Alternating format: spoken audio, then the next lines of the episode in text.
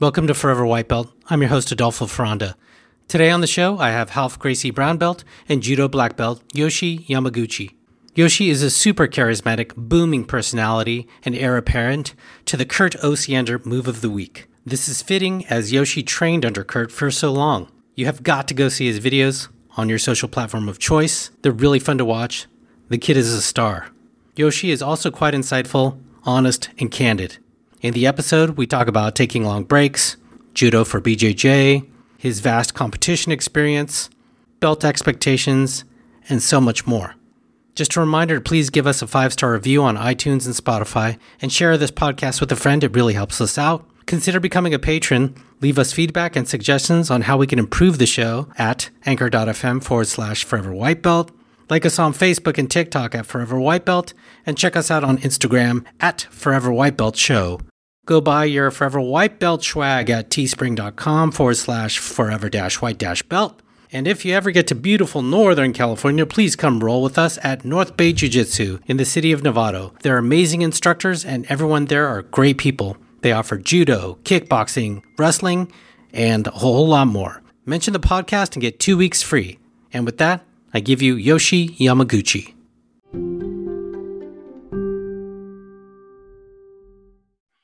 Yoshi, welcome to the show, man. Ah, thanks for having me. Pleasure to be here. I found out about you when I saw some of these IG posts all of a sudden, these mm-hmm. fantastic move of the day type of things. And uh, so I was much. like, I got, I got to talk to this guy. You're what, a brown belt under uh, Ralph? I'm a brown belt under Ralph Gracie. I train at the Ralph Gracie headquarters here in San Francisco. I'm also a black belt in judo under Kevin O at the University of San Francisco. I was on the collegiate university team there. Did you start with judo first, or were you doing this like simultaneous training? So a little bit of both. I started off with judo. So my father and my uncle are both black belts, and both their uncles are black belts. It goes pretty back in my family a very long time. So my dad, when I was five years old, put me in in judo practice because to him it was cheaper than uh, daycare. So he just threw me there. I was in judo from like four to eight, competed a little bit, and then I took a big break. My father was in the military, so we moved around a lot. We moved to a state that didn't have access to a judo program. So I just did like the regular sports, you know, high school football, all that. And then when I was 15, I moved back to San Francisco and my brother was doing Muay Thai and Jiu Jitsu. And uh, I did both, but I just had a super, super affinity towards the, the, the grappling, the Jiu Jitsu. It brought me back. And then after doing uh, Jiu Jitsu for about a year from 15 to 16, I joined the City College of San Francisco. They had a judo program. So I yeah. joined that and I did Jiu Jitsu and Judo at the same time. And uh, yeah, I've just been kind of juggling both ever since for people that don't know, actually, the University of San Francisco has famous for having a really great judo program, from what I've heard mm-hmm. from a lot of people. And what a fantastic base for you to start with. Yeah, I'm very lucky, very lucky, especially having uh, the big powerhouse for collegiate judo in the entire nation is San Jose State, and they're like the top top dog. So uh, being yeah. close to them, having able to like go train with them sometimes, or at least people that train there, and then having access to, to that high level of people that always come and visit them has definitely been helpful. And just the competing, being on the same circuit as as people at that caliber was always super helpful. The University of San Francisco is pretty small, but our sensei is very very good. Like I owe so much to Sensei Kevin O. If you listen to this, shout out to that guy because uh, he really he's really an amazing individual. He cares so much about the team, and he really pushed me to be the best possible judoka I could be.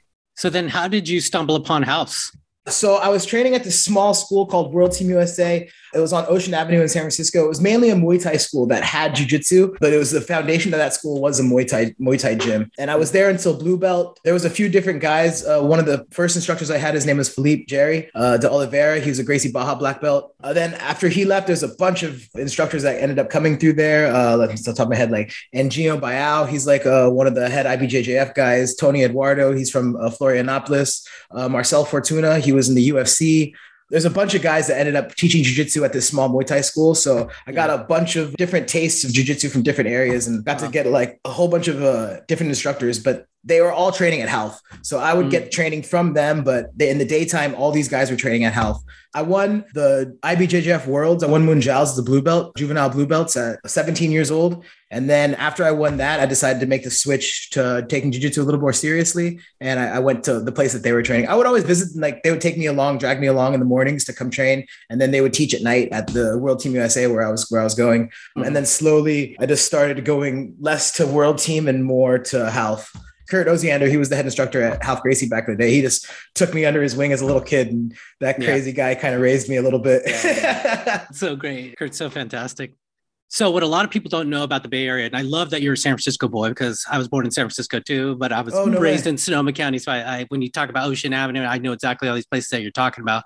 And what's great about the Bay Area is we do a lot of cross training. If people don't realize, you know, so we do. We even have people at our academy that have been to Ralph's quite a bit and done some cross training there and in various other Bay Area academies. This is very common to get all these really great people coming through and high level black belts and things like that visiting. And a lot of people, as Yoshi mentioned, you know, Ralph's obviously legendary academy that people go through. I don't know if you guys have seen, uh, you know, Anthony mm-hmm. Bourdain's uh, video he did. He did all this training because House was notorious for having these uh, super difficult warm ups back in the day. I don't know if he's if it's still in totally insane, but you know, yeah, uh, those warm ups back in the day, thirty minute warm ups every class, and it would be the best when you see a visitor come in, and the visitor would come in on vacation. Hey guys, I'm here to train, and then he would just get demolished in the warm ups. They've been on vacation, they're just hanging out, and then just they're just okay. Class is ready to start. We're gonna start drilling, and they're already dead. it's, uh, it's calmed down a little bit since then. I mean, Kurt ran yeah. those warm ups pretty hardcore back in the day. It's calmed okay. down since then. There's a big like change. I think in philosophy is like if we would have spent instead of 30 minutes doing like push ups and jumping jacks, yeah, we were really conditioned. But if we would have spent like 30 minutes just doing single legs,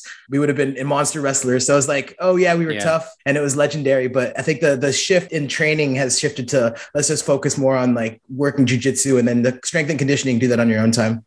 That's great to hear that type of mentality, that evolution and that that type of uh, mm. mentality.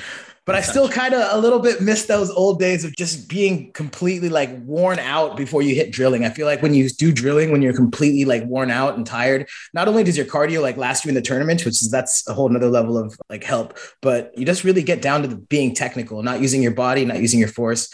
And so like there was there was a part of me that still kind of misses that old school hard beat 'em up mentality. yeah, yeah. Can you tell me when you stumbled into Ralph's, what did your first month look like? Oh man. So, like I said, World Team USA was a big Muay Thai school. And because of that, we had Jiu-Jitsu. They were really bringing Jiu-Jitsu in to make it trying to mm. evolve mm. it into more MMA style school. And so like there were big four when I was a teen, I was I was a 15, 16 entering World Team USA there was four main guys that were competing MMA, like Kai Hollenbeck, Bobby Stack, Nick Theodikos, uh, Michael Fonseca. These were like the four gladiators in our academy. Everyone looked like looked it up, like, whoa, I want to be like them. Uh, they're all fit, they're all six packed out. So those are the, the guys that were going to Ralph too, uh, as well with our instructors that were training at Ralph and cross training. And uh, when I got to Ralph, it was mainly traveling with these guys. So it was uh, my first introduction was a lot of MMA training, believe it or not. It wasn't just strictly sport jiu-jitsu. And the two main guys that were doing MMA at Ralph at the time were Luke Stewart, Joey Armstrong, I guess three, Joey Armstrong and uh, Kurt Osiander. They were all fighting. Mm-hmm. They were doing uh, gladiator challenges back at Kezar. They were doing Strike Force. Mm-hmm. Those were like the MMA events they were doing. So most of the times when I first went to Ralph was mm-hmm. doing a lot of no-gi, doing a lot of wall training with them, getting beat up as a little kid. And then wow. I was, I just wow. remember just walking out of that place like, oh man, how can I compete with these monsters? And then slowly, like over time, it ended up being like, oh, this is just everyday life. And it made, mm-hmm. I, I, can't appreciate them enough for like putting me through that gauntlet. And it was such a time because at Ralph right now, it's mainly, uh, there is some MMA training, but it's mainly for sport jujitsu uh, right mm-hmm. now and self defense. And so it's like to just be in that era when Kurt was fighting, when Luke Stewart was fighting, when all these big guys were fighting uh, from Ralph Gracie were fighting MMA uh, was quite an era to just be walking into the gym. So a lot of your base is it sounds like self defense. Are you playing like much sport jujitsu? Uh, so I was competing a like? lot of sport jujitsu. I was competing hmm. a lot of sport jujitsu. I was competing when I was a teenager. I was competing as much as I could. And to anyone listening, if you want to get better at jujitsu, there is no better way than just competing. Even if you're you're not confident, just go out there and and the more repetitions you get, the, the easier it becomes. And it's just like any muscle you work out competition is, is a muscle, I believe. It's just being good in training in the gym sometimes won't translate to being good in competition when there's nerves mm. and people watching you and all these different factors and variables in play. So I think just getting out and do, competing and competing as much as you can is going to be like the surefire way to excel in jiu-jitsu. And I was I was getting supported a lot. Kurt was super into competing um, and pushing people to compete. Mm. So every tournament there was, oh, do you need a ride? Oh, are you good? Are you good? Are you signed up? Like Kurt was very always always supportive of, of especially especially the little ones, making sure that they get out there and compete. Let's talk about move of the day and IG and YouTube. So, how did that come about? It's kind of funny how it came about. I was training, then the pandemic hit, and I took a big break off of training and I got super out of shape. My weight, when I first started jiu-jitsu when I was 16, I was like 350, 60 pounds. I was a super big boy. And then uh, after a year or two of jiu-jitsu, I cut down to like 250. And then wow. when I hit college, when I was doing the collegiate judo circuit, my coach was like, oh, you're not going to compete unless you're at this weight class because he doesn't want me fighting in the absolute, uh, like the, the open weight. He was like, you're not going to compete at, that black belt unless you get to that weight class. So then in college, I got down to the weight. I was like 217, super in shape. After college, I kind of let that go a little bit. And then when pandemic hit, I stopped training completely. Video picked up video games to fill in the time and more time for eating. Yeah. So uh, less training yeah. completely. So then I just uh, at a at the peak of pandemic, I was like, oh, I'm super out of shape. I got to go back to training. I ended up going back to training and I was talking with Kurt. My first day back was at Kurt. I was visiting him in Lamorinda. He was teaching at Lamorinda Jiu Jitsu over there in uh, the East Bay. And I was talking with him and all, oh, I want to get back into Jiu Jitsu. It's, it's good to see you again.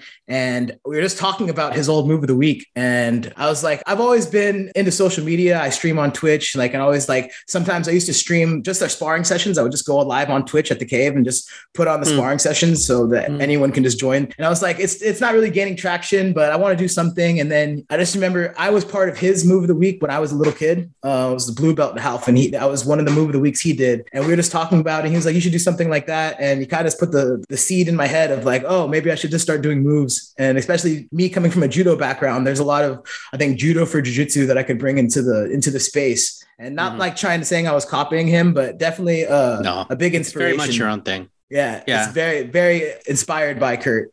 And yeah. especially in the name of it, I wanted to honor what it, what it, what I came from. It just was just started off as for fun. I was just gonna be like, I have a lot of crazy moves that are super unorthodox that I use personally that mm-hmm. I've never seen anyone like really use. Especially there's a lot of like like stand up things that like I just never seen being taught or conveyed. And I was like, before I was heavy into competition and I was like, oh, I'm going to keep these a secret. These are my moves. These are all mine. And now, like, my focus has changed. Like, I just want to have fun with jujitsu. And I think sharing jujitsu and like seeing people succeed with the things that I give them has been so fulfilling and so gratifying and makes me so happy that I just want to do that for the world. So I've just yeah. been not like doing a lot, but just one move a week every week of something that that is unique to like the game that I play, which is going to come to a day where it's like, oh, what I have no more moves, but no hopefully I'm, I'm, i I keep evolving and keep learning so that they keep coming. I really appreciate that you say that you honor the spirit of what Kurt was doing mm-hmm. and the mm-hmm. name itself and how you you made it your own. It's very much your own and it's super fun to watch. It's been really fun. It's been I did, I never thought that it was gonna blow up to what it, it's become. Like it's all been doing for like three months now and it's crazy. At first, it was just like, oh, I just kind of want to show the guys at Health, like, hey, check this out. Crazy. It still blows my mind that what. Yeah, what, yeah, what, we want more, more Yoshi, please. yeah. And it's it's uh, it's funny because I mean I'm I'm pretty loud at the gym and I'm pretty I wouldn't say obnoxious, but maybe a little bit, a small kind of obnoxious.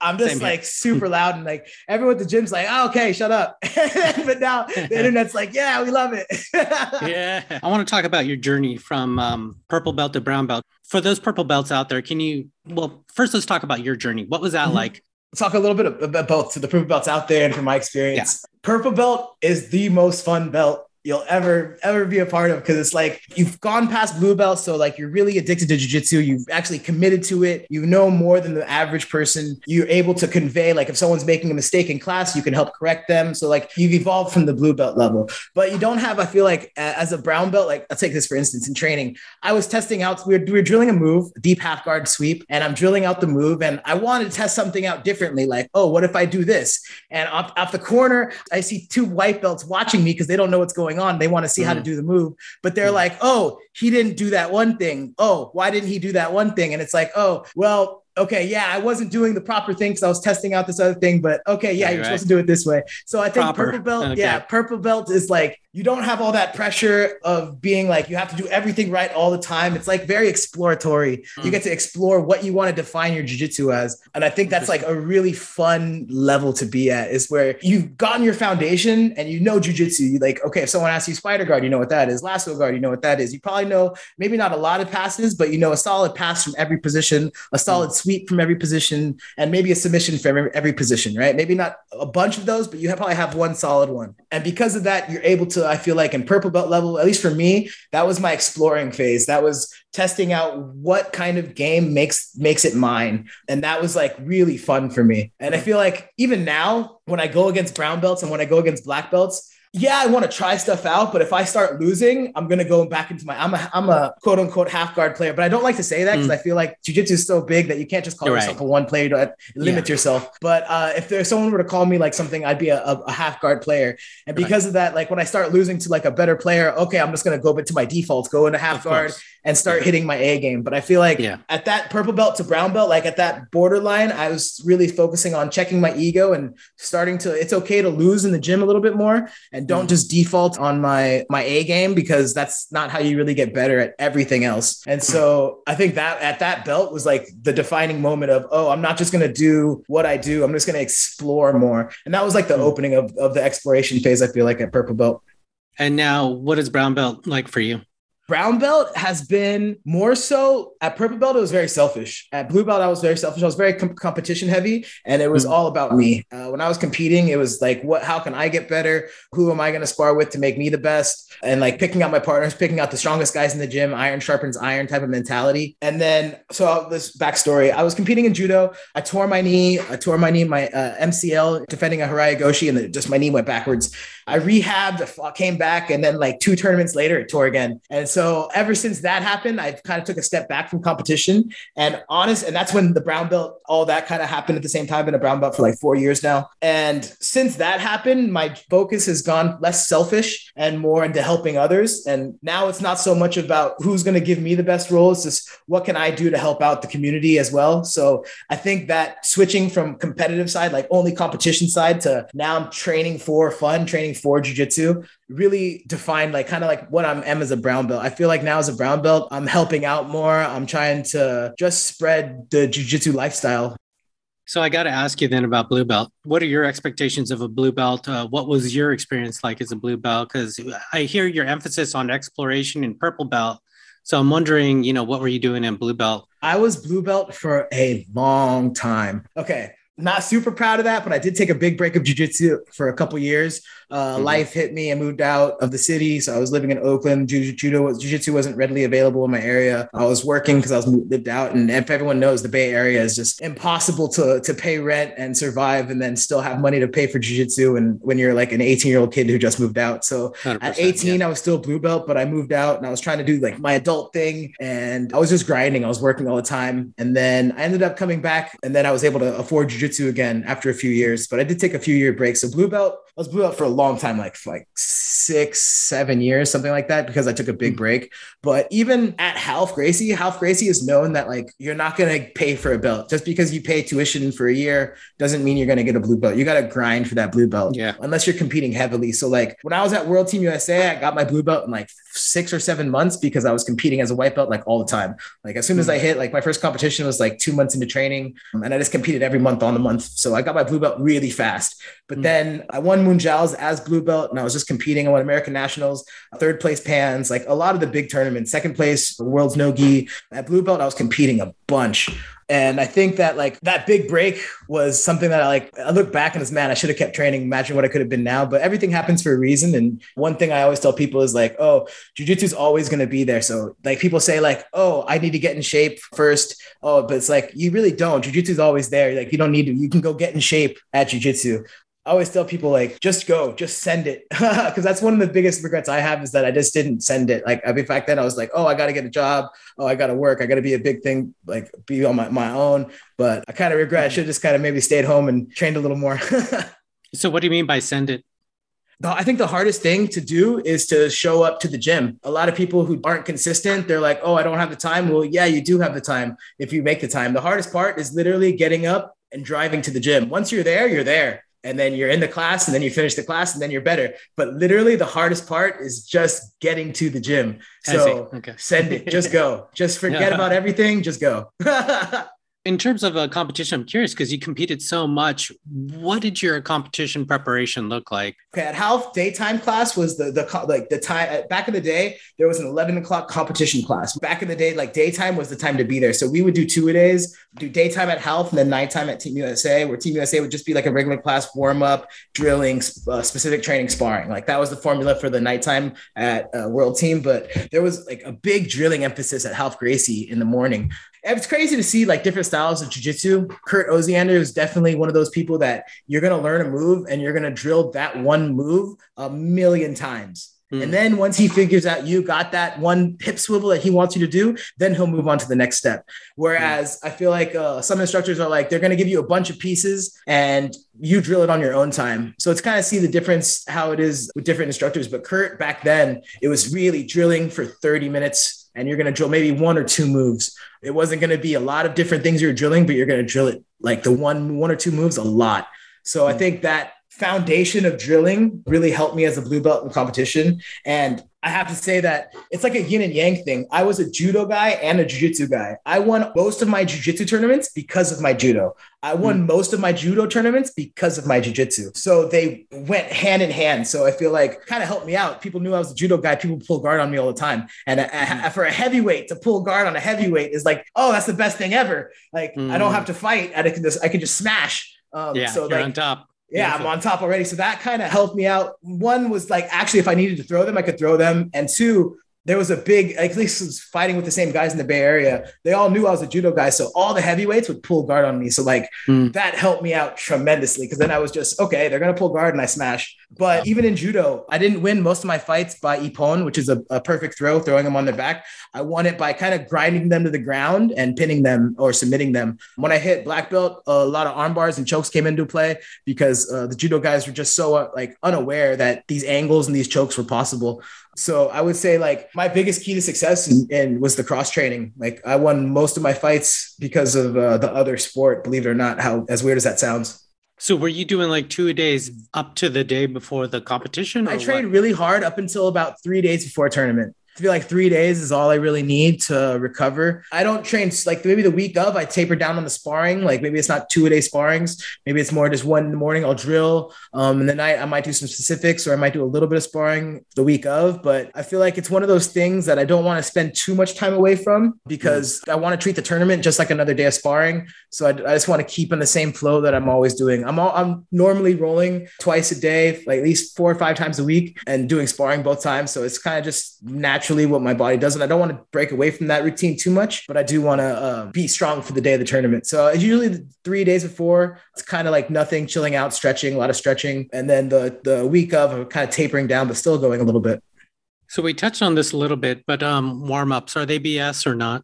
Yeah. So I used to believe that warm ups are very crucial because one, okay, yeah, a hard warm up is very crucial because like for the judo tournaments at USF Judo, it was a bunch of college kids, and I felt like we really my my sensei he's very big on conditioning, so he'll do a lot of high interval intensity training like during class. Uh, he'll split us up into groups. We'll do circuit training. It's, it's not just judo or technique and sparring. He'll break us up and he'll do a lot of conditioning. And I felt like for us that was like one of the biggest things that made us better. Like San Jose State, of course, they had the instructors from Japan and the better technique, but we could outlast them sometimes uh, just from the conditioning. And mm-hmm. so, like, to me in my mind growing up, that was like, oh, that's very important. We got to have a hard warm up so we stay conditioned because what if the fighters aren't going to do that in their spare time? They, they will just do that a little bit here and hopefully they'll do some on their spare time too. Now I'm kind of coming to the thing, well, not everybody's in this sport for competition. Some people want to just do this for fun, or some people are just trying to get better at jujitsu itself intrinsically. So mm-hmm. while I think, okay, maybe you don't need to kill yourself and go crazy on the warm up, I think warm ups are very vital for not getting hurt, like longevity in jujitsu. So in that aspect, I think that they are important. So overall, I would say no, warm-ups are not BS.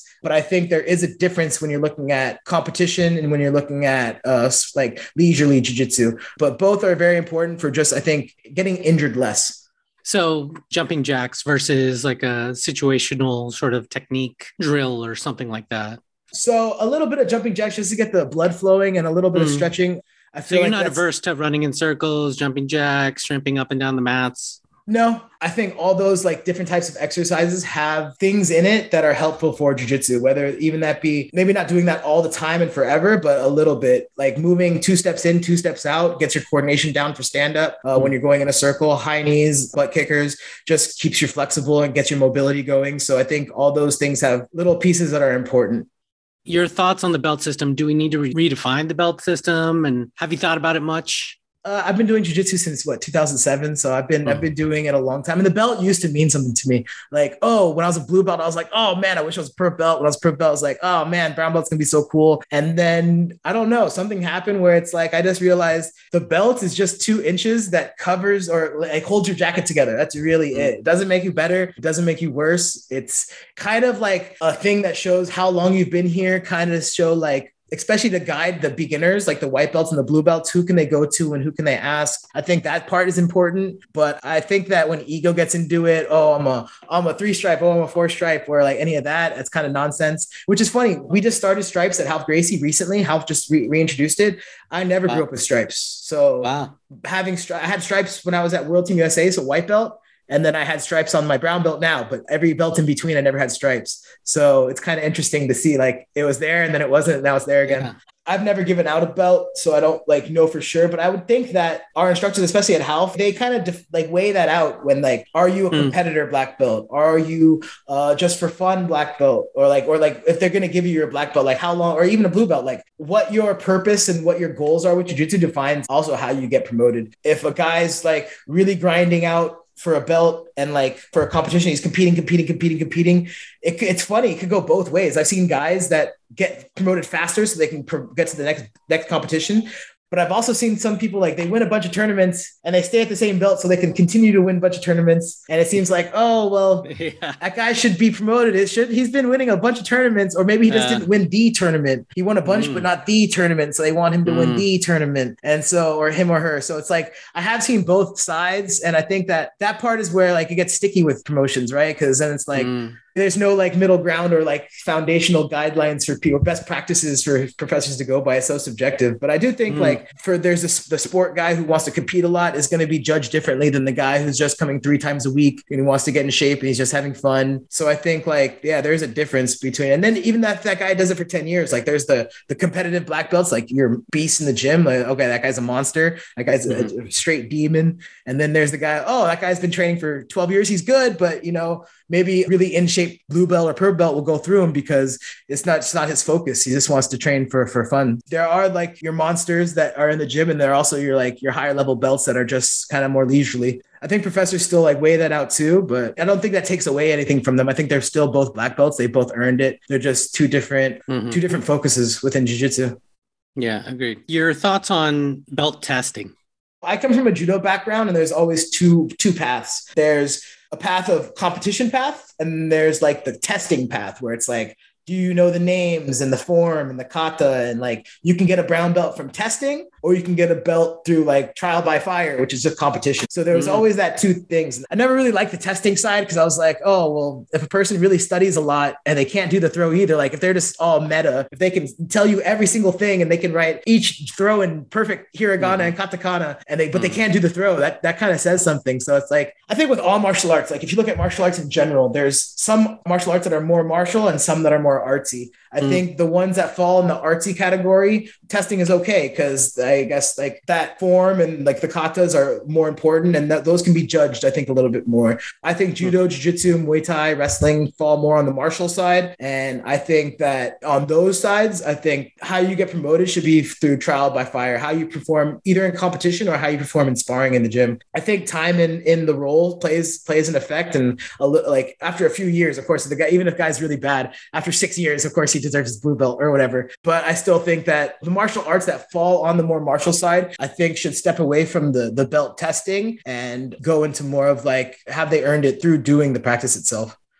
So let's talk about the evolution of your game. Where do you want your game to go? Additionally, where do you wish you were better at? It's such a crazy question. It's so funny. Thanks for asking that. Because my game, like I'm five seven right now. I'm like two twenty five. Uh, working on that though. But uh, before I was like three hundred pounds. I was a big boy, and I would just get on top and I would just smash pass, like smash pass, cross face, smash pass through. For a while, I was really bad on my back. And I was like, okay, I'm just going to train off my back no matter what. I don't care if mm. you, whoever you are, for this next, I, I, think it was like three months, four months. I was like, for four months during sparring, I'm only pulling guard. I'm mm. only pulling guard, half guard or full guard no ifs, ands, or buts. And that switch, like I hated it so much in the beginning. I hated it so much. But that switch really changed my game because right now, even if I'm fighting, I could be fighting Buchecha like in the gym. He could show up for a practice, the best guy, biggest guy, strongest guy. I'm probably gonna pull bottom half guard because I've just trained myself so much to do it. So like now I'm bottom player, and where I would like to get better is I I want to get better at my smash passing. I think I like I neglected smash passing because I was so big and I just didn't want to rely on my weight at the gym. I wanted to. Mm-hmm. That's one thing. Like I'm always bigger, but like if I do something, even if I am bigger, I don't want it to be because I'm bigger. Like I really want to show you I did the position because I'm good at that position, not because mm-hmm. I'm bigger than you. So mm-hmm. I really take pride in like make sure that like my technique is on point. My motto: speed and power will come, but technique has to be solid first. So I slow down, I take power off because I just want to make sure that it's super crispy. And I think that doing that over and over and putting myself in that uncomfortable situation was so helpful because I found that, oh, I'm actually really comfortable on bottom. Being bottom half guard is that's like home base for me now. One of my biggest influences was Sean Roberts. Uh, he did a podcast with you recently. That was a great podcast. Yeah. Listen to that. Mm-hmm. Sean Roberts was super inspirational in my jiu-jitsu. We were both mm-hmm. uh, he was a little bit ahead of me, but we yeah. both grew up in Ralph's together. Him and Luke Stewart both did this move called the giggler, and that's my bread and butter. Everything starts off from that move.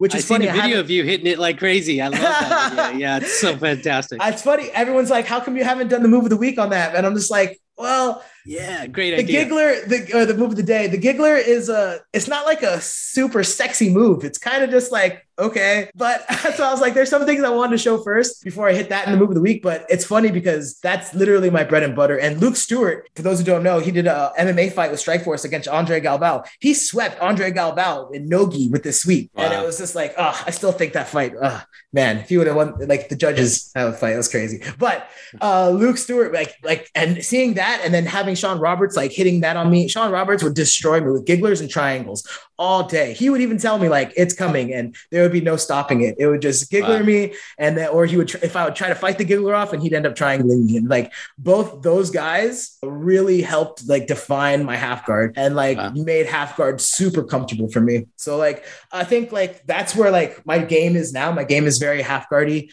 what I'd like to get better on is I'm a big fan of tying people up with the gi. I don't really do much no gi. I'm mainly in the gi. So pajama gang, if you guys are pajama gang, shout out to y'all. So I love tying people up with their own gis or with my own gi. So I've been working a little bit of squid guard stuff, but I really like, especially on top, I have a whole series of tying up their lapels and kind of tricking them with my lapel so they don't know what's going on. And then ended up mm. like I have the option to either choke them with their lapel or choke them with my lapel, depending on on how they try to escape that uh, tie up. So I've been really exploring tying people up with their own gis. And like, that's kind of where I want my game to go. And then, like I said, I want to get back into smash passing. I feel like I kind of neglected being a big guy for a long time. And I kind of forgot how to be a big guy a little bit because I'm always pulling guard now. So I, I think I'd want to just focus on getting better at my passing and then also exploring like all the different tie ups like squid guard, worm guard, things that I never really played with before because it's not really taught at Ralph's. Like lapel guard's not a big thing that's taught at Ralph's. So going on my own, doing my own studying and then actually for like teaching wise, I think that there's this like, all right, for judo, if you you throw someone flat on their back, you win the fight. If you throw them on their stomach, nothing's scored, the fight continues. So mm. in judo, a guy doesn't want to throw you on your stomach. But in jujitsu, if you throw a guy on your stomach, you still get the two points. So I think there's a whole avenue of judo throws mm. that are useless for judo because it's just a waste of energy, right. but are amazing for jiu-jitsu. Like I have this bear hug from the back I can hit a mm-hmm. hip toss from the back and you'll land on your stomach, which is horrible for judo because I just wasted that energy and the ref's just going right. to stand us back up. But now right. I've initiated groundwork and I've gotten my two points in jiu-jitsu. So wow. right now I'm exploring judo that is bad for judo, but great for jiu-jitsu. So that's things that I'm in the lab on.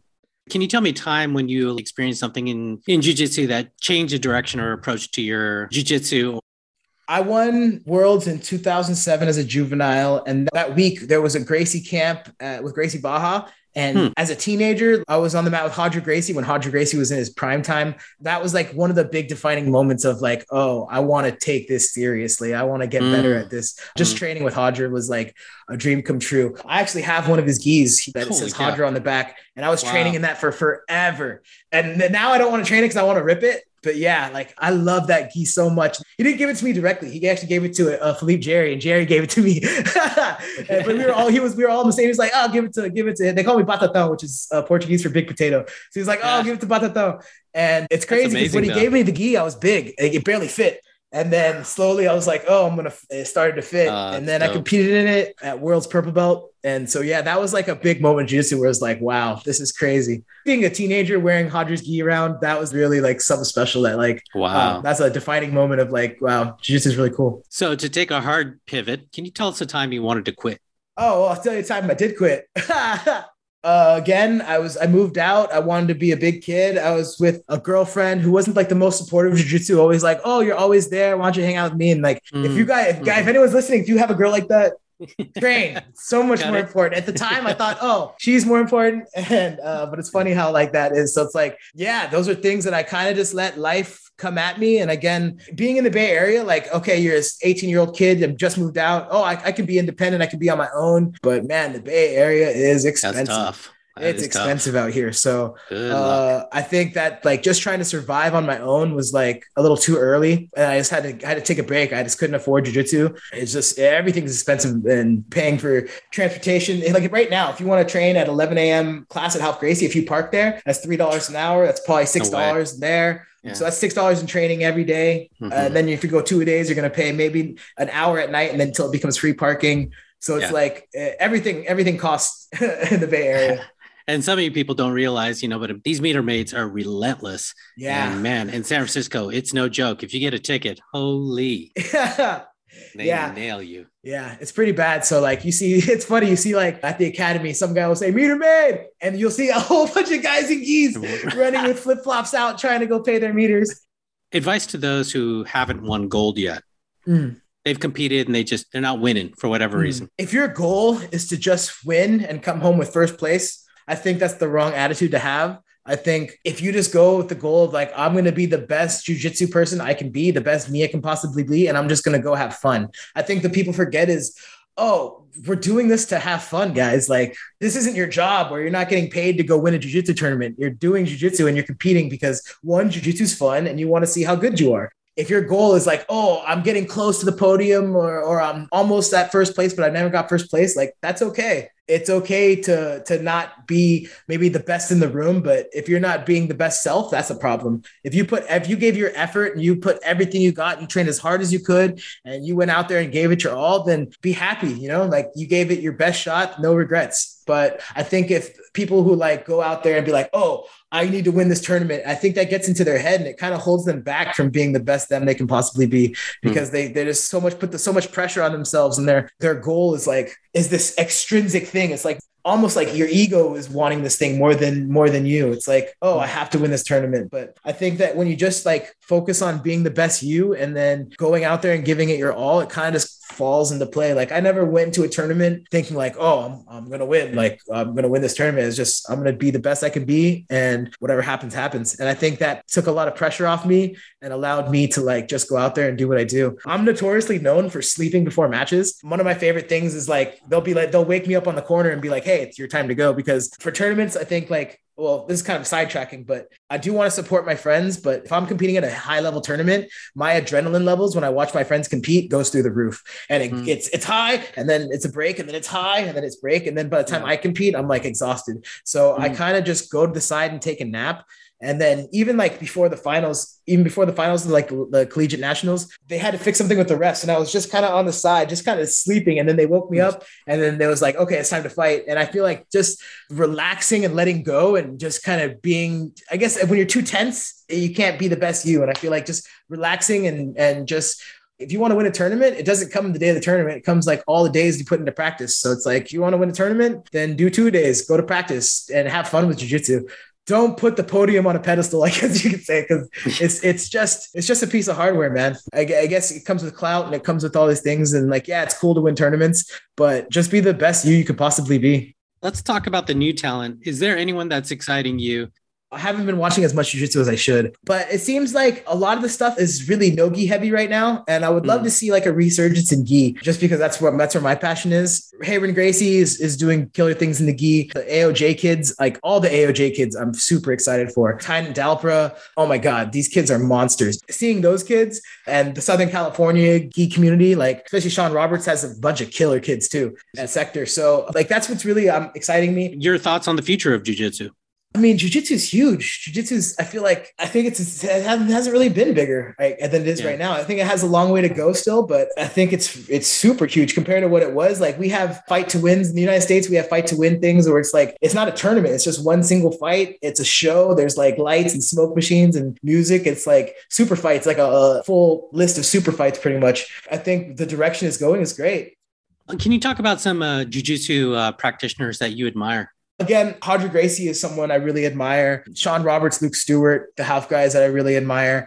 There was this guy, people probably don't know him today, Luis Biggie Mac Theodoro. He was this big, huge guy. When I was like, this is back in the day, Biggie Mac was like this big, huge guy from Brazil. And he wouldn't win like first place, but he maybe once in a while he won pans, he won first, like back in like maybe like 09, like 2010, like back in the day. And just seeing a big guy move like that because like this is like back then jiu-jitsu was like everyone was like super in shape but like seeing this one big guy that would just demolish people on the scene this is like very cool. yeah that guy was like really inspirational for my jiu-jitsu back in the day. So uh, luis biggie mac Nice. We got to all Google him right after this.